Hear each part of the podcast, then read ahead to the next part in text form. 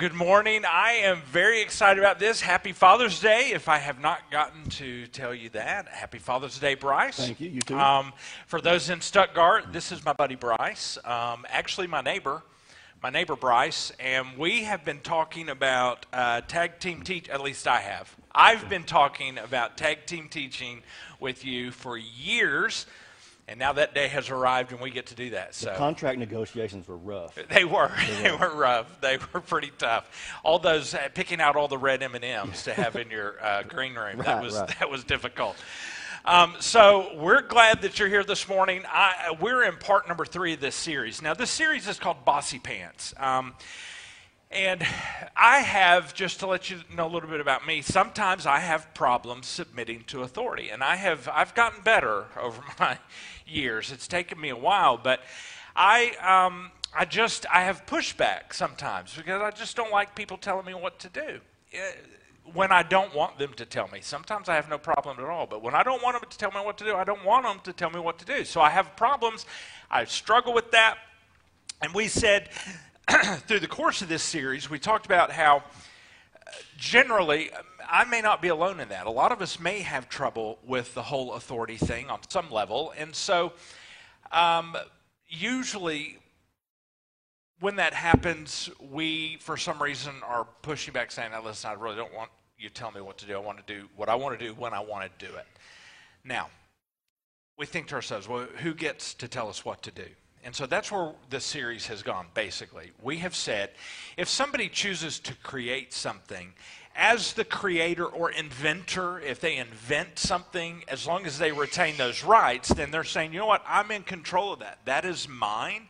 And they do. They are in control of it. If they have created something, invented something, they get to decide how something uh, is going to be used because it's theirs. So they have the authority over that item. And that's where we came to with this whole thing creation. So God's the creator. He created, He gets the authority, it's His. Whether I like it or not, it's His. He gets to choose. Even when I don't understand what He's doing, it's still His authority because He's the creator. So that's where this whole concept comes. God's not just being a bossy pants. In fact, He's the furthest from that, honestly. He gave Adam and Eve, He wasn't a bossy pants, He gave just like one or two rules. That was it. That's not being bossy. He's saying you're doing anything you want, except just don't. Just, I'm already sidetracked, aren't I? Here we go. I'm going to move on. You're making it rough on me first time, but that's okay. So God basically he says, "Listen, this is this is it," and He moves towards us as a loving Father, and I'm grateful for that. Um, now, my problem with authority is basically I I don't want to listen. God has said, I'm the authority. So I have grown to the point where I can accept that more and more and more and more. And I'm still in the process of that. But here's what he said. You know, he's not around for me to ask him questions, right? He's not here. I can't I can't say, hey, what about this? What about that? Um, and so the the same thing exists, you know, when he says, This is my authority. This is how I'm going to communicate that with you. He got to choose that as well, how he was going to communicate that, and he chose to communicate that through his word. So we shifted from God as authority to now God has given us his word to communicate what he wants to communicate with us, what he's chosen to communicate with us. And I have grown to the point in my life where I can say, you know what, I, I'm learning to accept that, how he's chosen to communicate me. Even when I don't understand it, I'm learning to accept that. Now, I have friends who might say, you know what, when it comes to God's word, though, you know, I just, you know, it's just so old.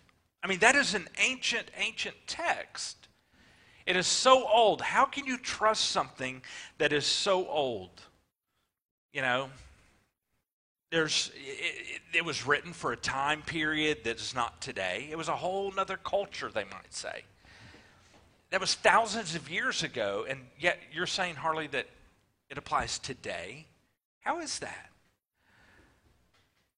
Some people might even just say they might throw me a bone and say well you know what?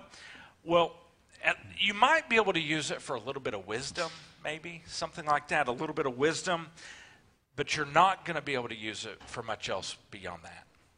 Yeah, and there's sometimes I think, man, you are asking a lot from me. I'm supposed to believe Scripture was 100% accurate, 100% reliable, and to be honest with you, there's times in my mind I start having these little doubts. And Harley to be honest, there's sometimes I have really big doubts. Yeah. So if you've struggled through the last two uh, teachings we've had, and you may struggle a little today, don't worry about it. We Yeah. get it. This is some tough stuff. Yeah, no doubt.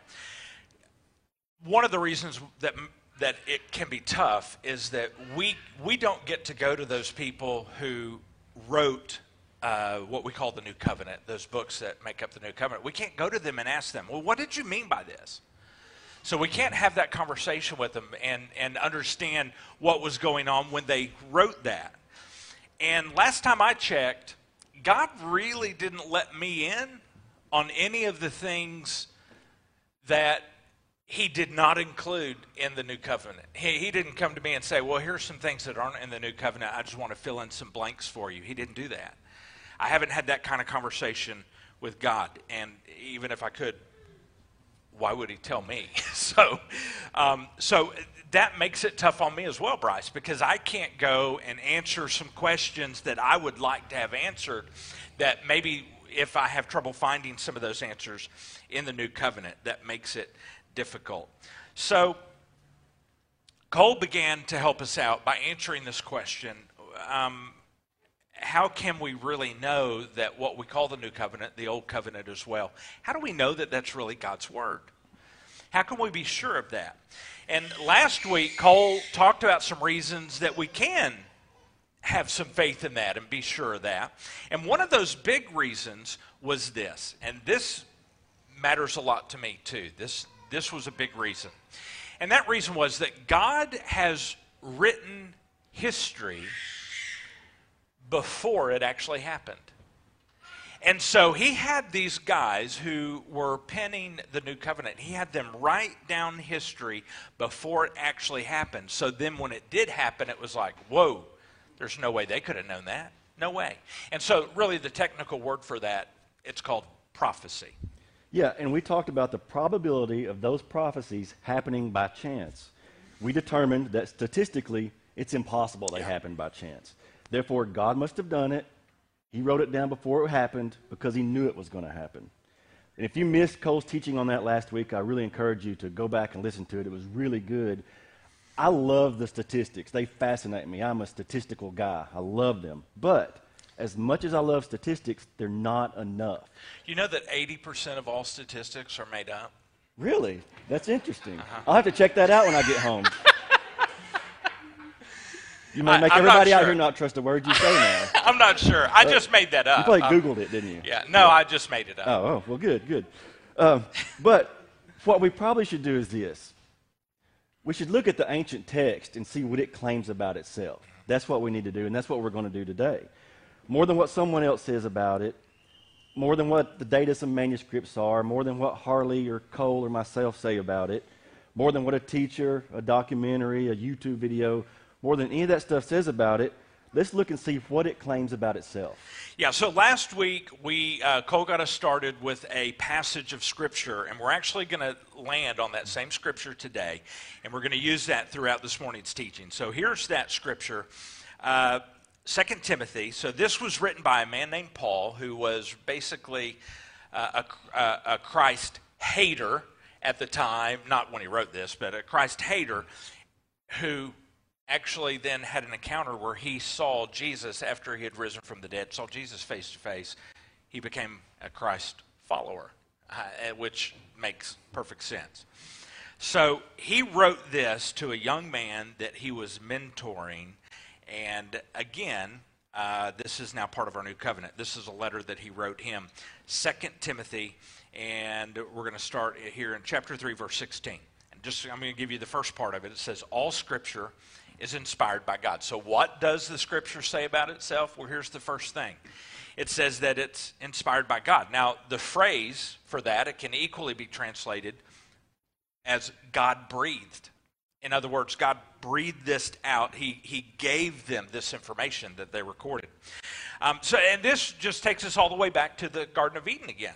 So here we have the evil one in the Garden of Eden, and he's telling Eve, he's saying, Listen, Eve, you cannot trust, of course, I'm paraphrasing, you can't trust God.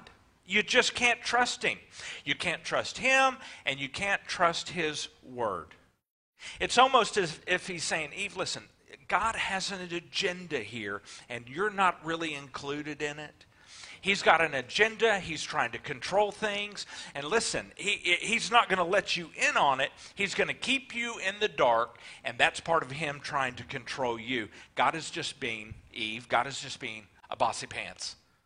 And that's what he was basically telling Eve. And it started there in the garden, and it has continued generation after generation after generation, and it's still happening today we still hear the voices today that say to us, Harley, you can't trust God. You just can't trust Him. You, you, we hear this voice that tells us, listen, you know better. You, know better. You know, when, when God said, don't do this, He didn't really mean that. I, I think probably what He was actually was saying was, don't do this. So we have that voice that's telling us we know better. We know the mind of God. And with that, we now live in a generation where we, as the reader of Scripture, of God's Word, of the New Covenant and the Old Covenant, we, as the reader, we get to assign the meaning to that passage that we choose to assign to it. So now, today, when we pick up any literature today, any literature at all, we get to choose what it means. We get to assign that meaning. And, and, and we do that with Scripture as well. We give it the meaning. In other words, it means whatever we decide that it means. And that reminds me of a document. It's a document that many Americans hold near and dear to their heart. It's the Constitution of the United States. I, have got one right here. Do you? Do you no. carry one with you? Oh. It's the law of the land. Yeah. Now, the deal about the Constitution is this if enough people decide they want to change a part of it, they can do so. They can change a lot of it. They can actually change what a part of it means, although the author wanted it to mean something else. Now, they could even go and replace the whole document with something new if they had enough people that would agree with them. God's word is not that way. God's word is unchangeable. It means what he says it means. This means that I'm not the authority over it, it is the authority over me. But if I disregard that and I decide I get to choose what it means instead of what the author means, the rights of that author as the creator of that document die. If I choose to think like this, I'm saying that author has zero authority over me. Yeah, and that's a big deal. Today, it is more than common for us to think, um, okay, so that author doesn't really get to tell me what he wrote or what she wrote, what it means. In the case of Scripture, we think the same thing. They don't get to tell me. I mean, I'm the reader. I, I, I'm the reader. I am free from the slavery of whatever the author intended that to mean. I'm free from that. So, you, Mr. Author, whoever you might be, you can't tell me what it means. You have no right to tell me what it means. And in fact, what we really do now today is we kind of decide together. I, I, I find a community that thinks the way I think, and then together we decide this is what it means. Now, Bryce already said it. From that perspective, if that's the perspective we're using, and that's the common perspective of the generations that we live in right now, from that perspective, there is a shift in authority. What the author intended has no authority. That writing has no authority. And you see where we're going. So if it's if we're talking about the new covenant or if we're talking about scripture, we're saying that has no authority. The author no authority over me. I get to choose. So if I'm choosing what the meaning is of that writing, then I become the authority over that writing. That writing has no authority of, over me. We decide for ourselves. Whatever's written, I get to choose. That means there's no authority there at all. And that's the day we live in. And it's the same old thing all the way back to the garden. That same word that says, you know what? You just can't trust what God has written. You can't trust His word. You actually know better. So you better look out for yourself. You know better. So, what we're teaching, it's actually counterculture today. It's counterculture. We are not going to join the voices that say, you can't trust God. You can't trust what He says. We're going to actually say the opposite. We're going to say, you can trust God. And I think maybe, maybe another word. Let, let me say, you can learn to trust God. It's a process. You can learn to trust God. You can learn to trust everything that He has said. So basically, what we're saying is this if we're going to do that, if we're going to trust God and trust what He says, it has to start with God. It doesn't start with me and what I think, it starts with God and what He said. So, let's go back and let's look again. And let's let Scripture speak for itself. So, if God gets to speak, then, then let's say, okay, God gets to decide. Let's see what scriptures say for themselves, and let's see what God says. Let's go back to 2 Timothy 3 16 through 17. Verse 16 All scripture is inspired by God, it is all God breathed, it is His word. Scripture is God's word. He's the author giving His words to a human writer that He chose to write it. He's using the personalities of that human, but the Holy Spirit keeps His words untainted and without error in the original manuscripts. Now, verse uh, back the first two words in verse 16, all scripture. The new covenant was considered scripture in the first century, and the apostles considered it scripture. Paul is saying here, these old covenant texts that you have, and these new covenant ones that are being formed, these letters and these biographies, this is all together scripture. Have you realized that before? I'm going to be honest with you. Until Harley and I started working through this, it never really struck me, and I'm a little embarrassed to, to admit that.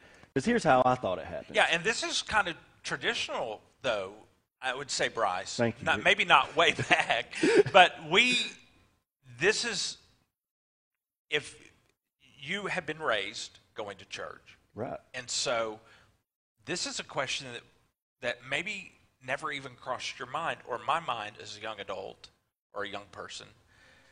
And Yeah. so I'm sorry to interrupt, but No. that's it is a big it's a big point. Because here's how I thought it happened. Yeah. This is just how Bryce's mind, what he thought happened. I pictured Paul, Peter, Matthew, Mark, any of the writers of the New Covenant sitting under a tree, maybe a sycamore tree, I don't know. But they had their had their little journal out and they're writing things down and oh, did you hear what Jesus just said? I'm gonna write that down. Take a note. Take a note of that. Yeah. Did you see how many people Jesus fed with that boy's lunch? I'm gonna write that down. How many men? Let's just count the yeah, men. Just the men. There was five thousand. I think there was five thousand. Bobby counted them. There was five thousand of them. I'm gonna write that down. And then three or four hundred years later, there's some old men around a table, and they decide what Scripture is. That's how I thought it happened. And boy, was I wrong. Here's how it happened. Before the end of the first century, all the letters and biographies, which make up our new covenant, were decided on. They were considered Scripture. It done deal.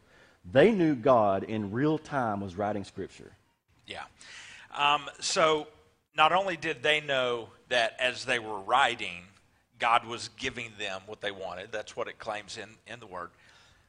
But they also recognized that what someone else, another apostle, was writing was scripture. So they didn't just recognize it who, for the writer, they also recognized it for the other person that was writing. And here's what I, I want to show you a couple of verses here. Here's one. So in this verse I want to read, this is uh, Peter who was one of the original 12 disciples and an apostle. He saw Jesus, you know, after he came out of the tomb alive. And he's writing about something that Paul wrote. And so he is identifying this, what Paul wrote, is Scripture. And this, as Bryce just said, what happened in the first century, this is all happening. Here we go. This is 2 Peter chapter 3, verse 15 and 16. I'm just going to read through it. And Peter says this, and remember, our Lord's patience gives people time to be saved. This is what our beloved brother Paul also wrote to you with the wisdom that God gave him. In other words, this is not Paul's wisdom, this is something that was given to him. And here's what he says in verse 16 uh, Speaking of these things in all of his letters, some of his comments, well, he said they're, they're hard to understand. And here, listen to this those who are ignorant and unstable have twisted his letters to mean something quite different. Just as they do, here's what he's calling Paul's writings with other parts of Scripture. Wow. Saying, this is Scripture. What Paul wrote to you Scripture. And then he, and then he says, he ends it by saying, and this will result in their destruction. In another example, Jude summarizes other apostles. He actually quotes Peter. It's uh, 2 Peter 3 3 to be exact. And also, Paul quotes Luke as Scripture.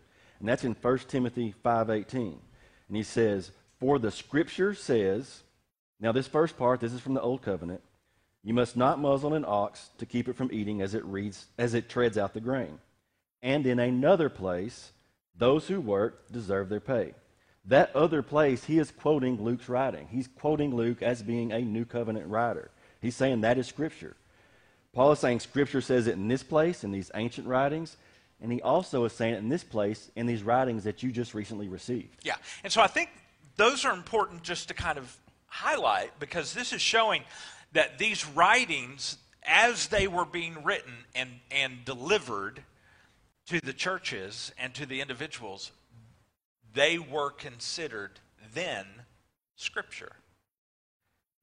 First century. You see, we have this idea that Scripture was became Scripture about 300, 400 years after. That's when we think it all happened. It, it was happening as it was happening. The first century. Now, we call that process canonization. So, the word canon, not talking about the thing that shoots the cannonball, the canon, we're speaking, when we hear that, we think of uh, Scripture. Canon really just means the standard. And so to canonize something is not to say, uh, to you know, it's not creating Scripture, it's saying this. To canonize means we're agreeing that this has met the standard. Canonization, to canonize, the canon. So here's what we're saying the first century churches, in other words, Jesus was here on earth. He had his disciples, no church yet, had his disciples. He died, he rose again. Then Jesus sends them out to start the church.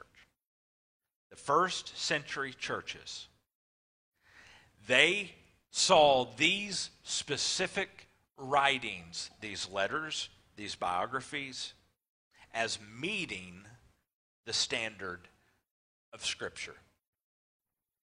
Saying, these are Scripture. Now we have the new covenant, and we call it new because then it was new. It was a brand new covenant between God and man. See, the old covenant was a covenant God had with the nation of Israel. And it was talking about the coming of the Messiah. And then the new covenant came around, and the new covenant was not just about Israel, it was God's covenant with everyone, with the world, because it was about the Messiah who did come the Messiah who did die on the cross for us and raise again three days later. It's God's covenant with the whole world. And this first, these first churches that were around and being started, the leaders of these churches actually commanded the people. They were like, you got to be careful. You, you got to watch out because there's a lot of false writings out there that are not Scripture. So they had identified the ones that were Scripture, and they said, you got to watch out for these that are not. In order for it to be authentic, some of those tests were it had to be written by an actual apostle, or it had to be written by a close associate of an apostle. And then it would have to be delivered to that church or to that person by a close associate of that apostle. And so they knew it was authentic. And in some cases, there were actually signatures. They knew it was authentic. And when it was compar- ca- carried by that companion, it, it, it would be like if I sent a letter to somebody via Bryce, and they would know, oh, it really did come from Harley.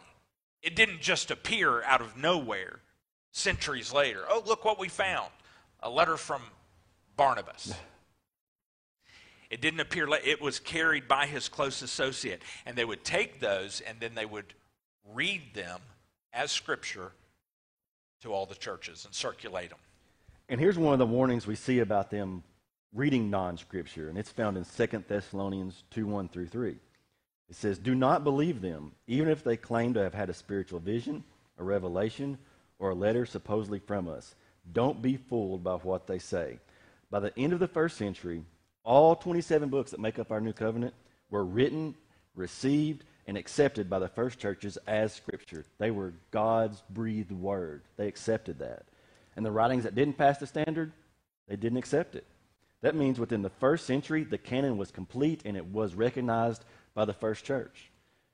300 years later, because some false writings started popping up and the growing distance from the last apostles, the church started struggling and arguing and debating over what writings were New Covenant, what, which ones were really God breathed. And what I find truly amazing is that in the end, all 27 of the writings that were affirmed by the first church were also affirmed by the later church as being God breathed scripture. You know, I think this is an important note that last canonical meeting, that last meeting where they were saying, okay, we're going to decide, you know, what's, what's what. That's kind of what we hear about. And it happened about, as Bryce said, about 300 years after Jesus walked this earth and, and died and rose again. 300 years. So Bryce already said there, there was no, nobody alive that was alive then. So there was a, there, they, they were struggling a little bit. Okay, can we really trust it? Can we trust it? when they had that meeting or series of meetings to, to come up with that final decision and say, yeah, yeah, we affirm that. We do affirm that this really is Scripture. They, they were not turning these writings of the New Covenant into Scripture at that meeting. You know, what they did do for us there at that meeting, they pulled them together into one collection of books that we have available to us today, the, the New Covenant because earlier they were all separated into separate writings. They pulled them together, and they also gave that collection of books a name. You know what they called it? The Bible. they called it the Bible. And today, if we refer to the collection of writings in the New Covenant, we may not relate to that term. We see it as one single book. It's not one single book. The New Covenant is 27 different letters and biographies that during this canonization process, they pulled together into one collection. But it was not that process that turned that collection of books into Scripture. They were just affirming, yes, what the early churches saw as Scripture. We concur. We agree. It really is Scripture. It meets the test of Scripture. They understood God had already turned it into Scripture because it was God breathed. That was His. It was already Scripture, and they're just affirming that. And so here we go. All Scripture is inspired, all of it. All the, the ancient writings of the Old Covenant, those were inspired by God. They were God breathed. And now all of these new covenant writings that have been gathered together for us into the new covenant, those are also God breathed, all inspired, breathed by God to a person that was handpicked by God to write it down. Yeah, and let's get back to our verse here in 2 Timothy 3. We're going to be back in 16. All scripture is inspired by God. Now, Paul is going to tell us what the scripture is used for. It is useful to teach us what is true and to make us realize what is wrong in our lives. It corrects us when we're wrong and teaches us to do what is right. It is useful, it is perfectly good to help us find our way to God through Jesus and then know what it looks like to follow Jesus. That's what Paul is saying. Now, verse 17 God uses it to prepare and equip his people to do every good work. New Covenant Scripture is saying this about itself it's all we need, it's complete. There's nothing to be added to it. It's true, completely accurate. It is God breathed. And it makes it the ultimate authority because it is God's and God cannot lie. Yeah. So that brings us back to today, 2021. And in 2021, it is normal for us not to view it that way that Bryce just stated.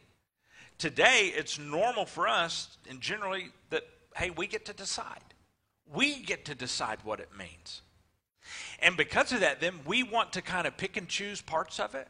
And we want to say, okay, okay, this part, well, this part I think is true and good. But if you flip back over to this part, I don't think so. I don't think this part was true. This part might be true. That part I don't think is true. And we do the same thing. We look at it and we say, okay, okay.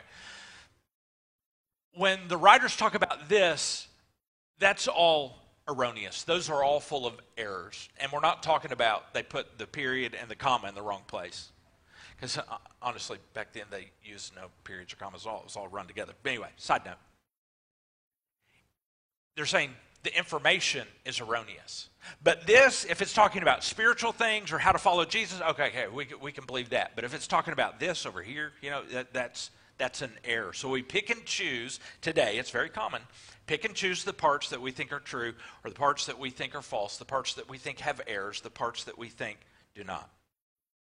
Now, if that's what we're doing, guess what that makes us? That makes us the judge and it makes us the authority. So I become the judge and I become the authority over Scripture because I'm deciding what is true, what is false, what is right, what is wrong, what is good, what is bad, what is useful, what is not. I get to decide. That makes me the authority. And in fact, it, for, for, for God's word, for the new covenant, it says there's no authority there at all because I'm the one deciding.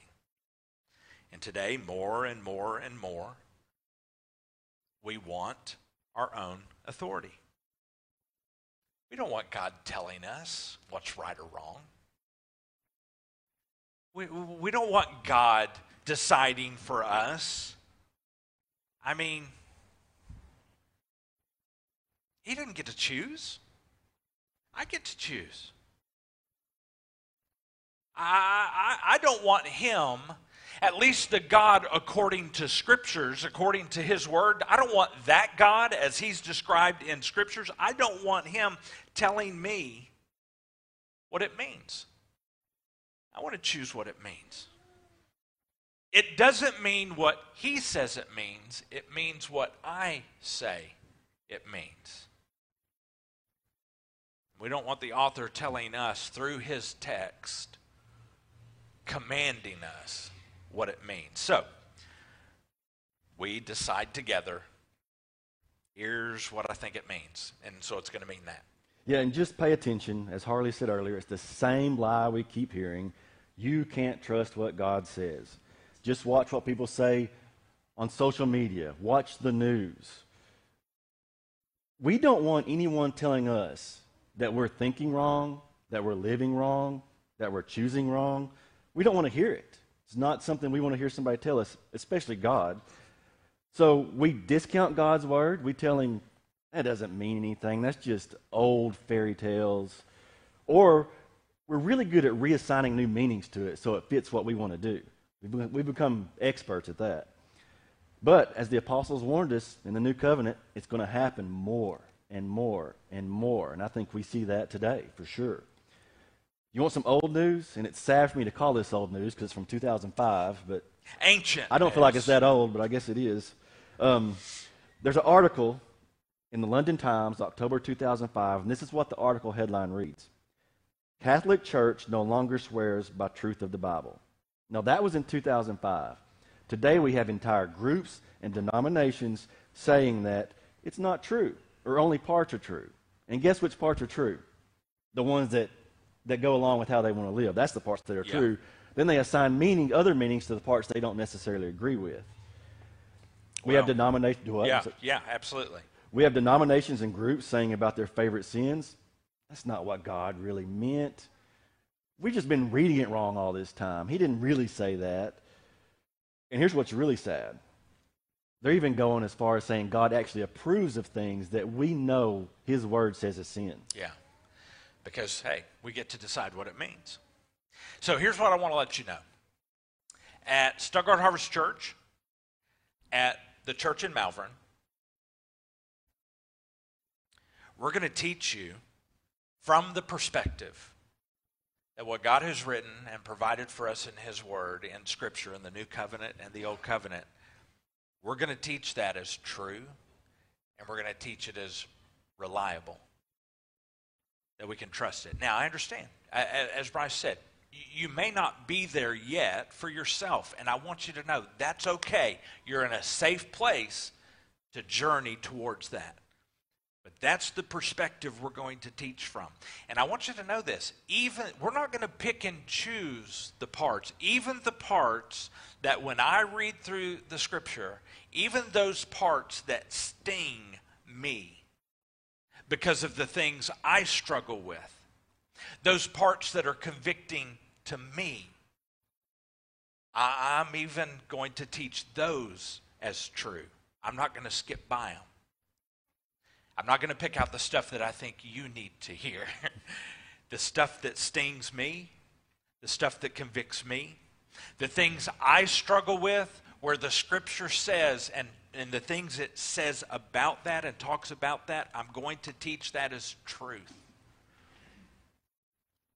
I want you to know that. In fact, every week we spend hours and hours and hours doing our best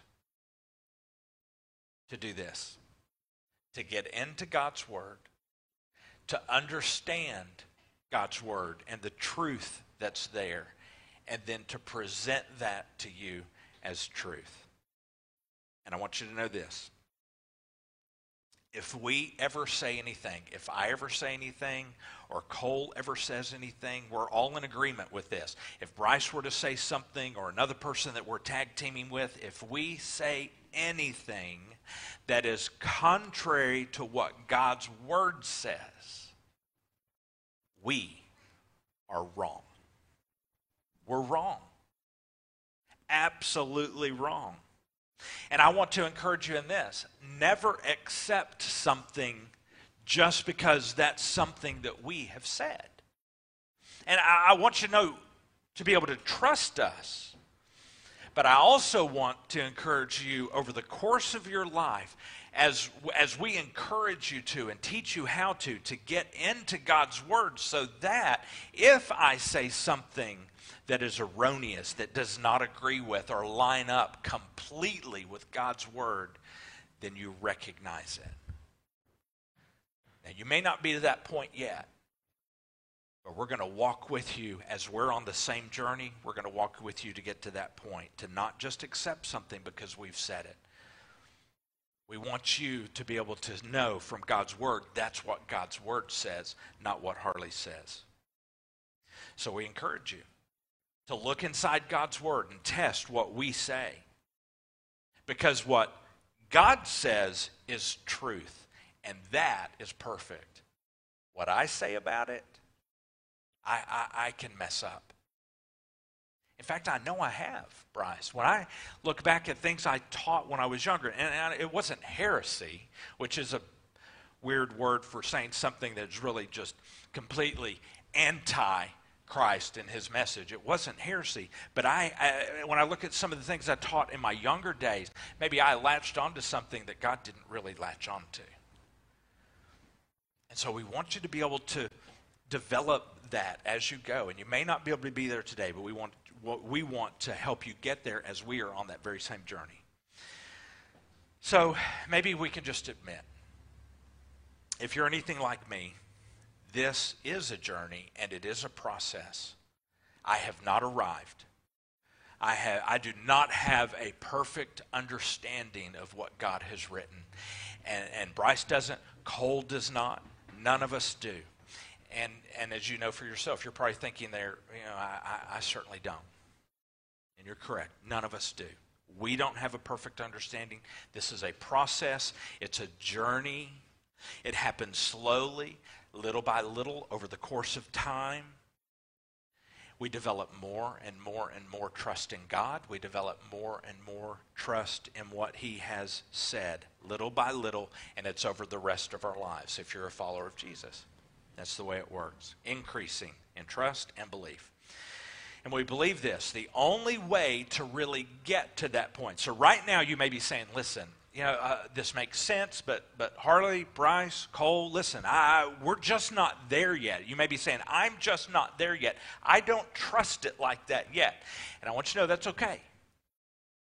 I think the only way to trust God more and more and to trust what He has said more and more is to read it read what he has written, and we will begin to slowly understand it and trust it more and more. So here's what we're asking you to do this week. Now, week number one, we ask you to read Romans chapter 1.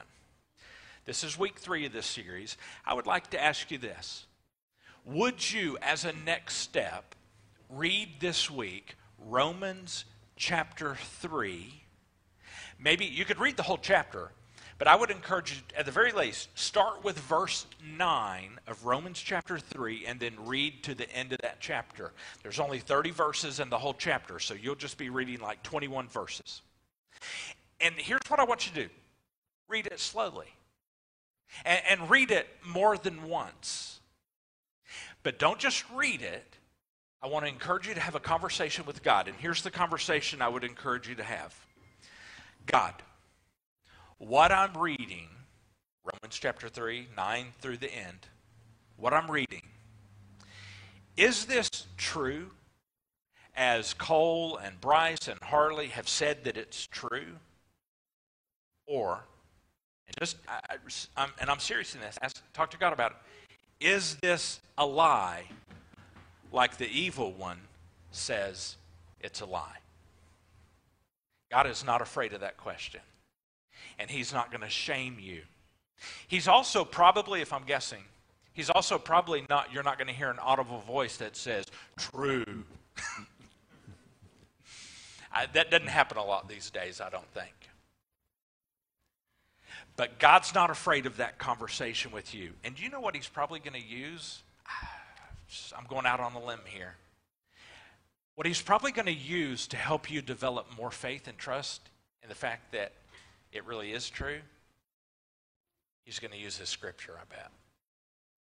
I bet he will. It's a process. And the, the reason why I know that, the reason why I can say that with a little bit of confidence, that's what he's done in my life. And that's what he, I, I hate to use the word done because that's what he's doing. That's what he's doing in my life. So will you have that conversation with God? Now we're we're wrapping this up this morning, but I, we're wrapping this up on a very specific note. For me, I have chosen to believe in God's word. And, and we mentioned this, I think, I, I can't remember if it was Cole who mentioned it in week two. A big reason why I believe that it's God, God's word is because Jesus believed that this was God's word. And if someone can, you know, predict their death and predict their own resurrection, you know, write history before it. Hey, if he, if he can do that, then I'm going to go with that person, and that was that was Jesus. I believe that. But here is the big giant disclaimer for today, and really it applies to this whole series. Here's the disclaimer: We as humans can only understand God's word through God's Spirit. This is an important, important note. It's not my logic. that is going to make sense of God's Word. It's not my ability to deduce things and put things together and say, oh, that's logical, that makes sense, this works, this. It's none of that, honestly. I only understand it when God's Spirit helps me understand it. And for me, I want you to know God's Word is life changing. It has been changing my life for years and years and years. And the more I'm in God's Word, the more I'm in it, the more His Spirit helps me to understand it. The more I am in it, the more I begin to trust Him and I begin to trust His Word. It's a process, and He changes me through that process. Yeah, and earlier I admitted that sometimes I have doubts, and sometimes they're big doubts. They really are, and I struggle with them. I, I want to say, I do t- still, even to this day, Yes. there are moments that I have doubts about certain things, big yes, doubts. It's, it's hard to it's Yeah. hard to wrap your head around. But I'm going to admit this also. Many times I look back when I had those doubts, I was viewing Scripture through the lens of my experiences, my feelings, my emotions, and that's really why I was having those doubts. I was relying on myself. I was I was wanting to understand it on my own. But Paul tells us there's only one way that we can really understand Scripture, and that's in 1 Corinthians 2 13 through 14. And that is for God's Spirit to open our eyes to it. When we tell you these things, we do not use words that come from human wisdom. Instead, we speak words given to us by the Spirit, using the Spirit's words to explain spiritual truths. But people who aren't spiritual, let me stop right there. That word spiritual is not some weird word. That just simply is talking about people who are God's people through following Christ. That's, that's who he's talking about. Those people who are not following Jesus can't receive the truth from God's Spirit. It all sounds foolish to them, and they can't understand it. Uh, that's, that's, pretty, that's pretty clear. We cannot understand it without God's help. It's not my wisdom, it's not my logic, it's not my understanding, but through Him, through His Spirit, through His help, His guidance. Because listen, it, it is His. This thing, this new covenant, all those books, those letters, those biographies, those were God breathed. And God assigned all the meanings to that, not Harley. And so it's only through His Spirit that I'm going to be able to begin to understand that.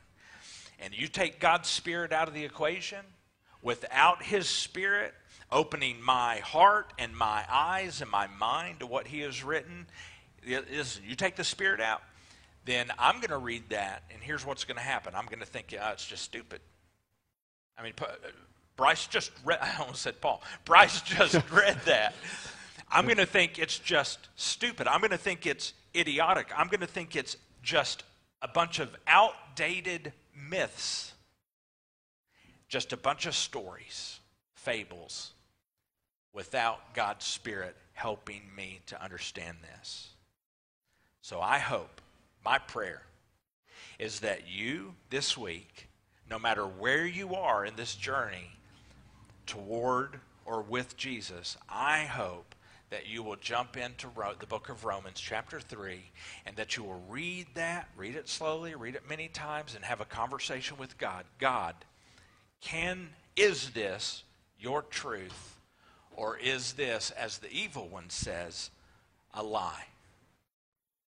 That's my hope. I hope you'll have that conversation this week. Now, as we close in our prayer for the teaching time, I'm just simply going to use some of the words, and I won't use them eh, purely. I'm sure it'll be more of a paraphrase, but I'm going to use some of the words that John, the disciple, wrote as he was talking about this whole thing of Jesus and God's Word.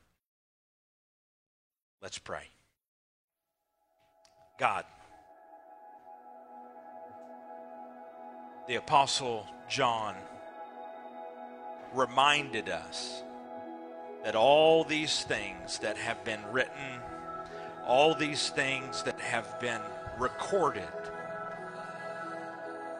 they were recorded so that we could actually believe. For people like us that never got to see Jesus face to face, you had them recorded so that we could believe. so that we could believe, not just believe, but that we could believe that Jesus is the Christ, that Jesus is the anointed one, the Messiah, the Son of God, and that by believing in and cleaving to and trusting in and relying upon Him, we can have life in His name through who He is.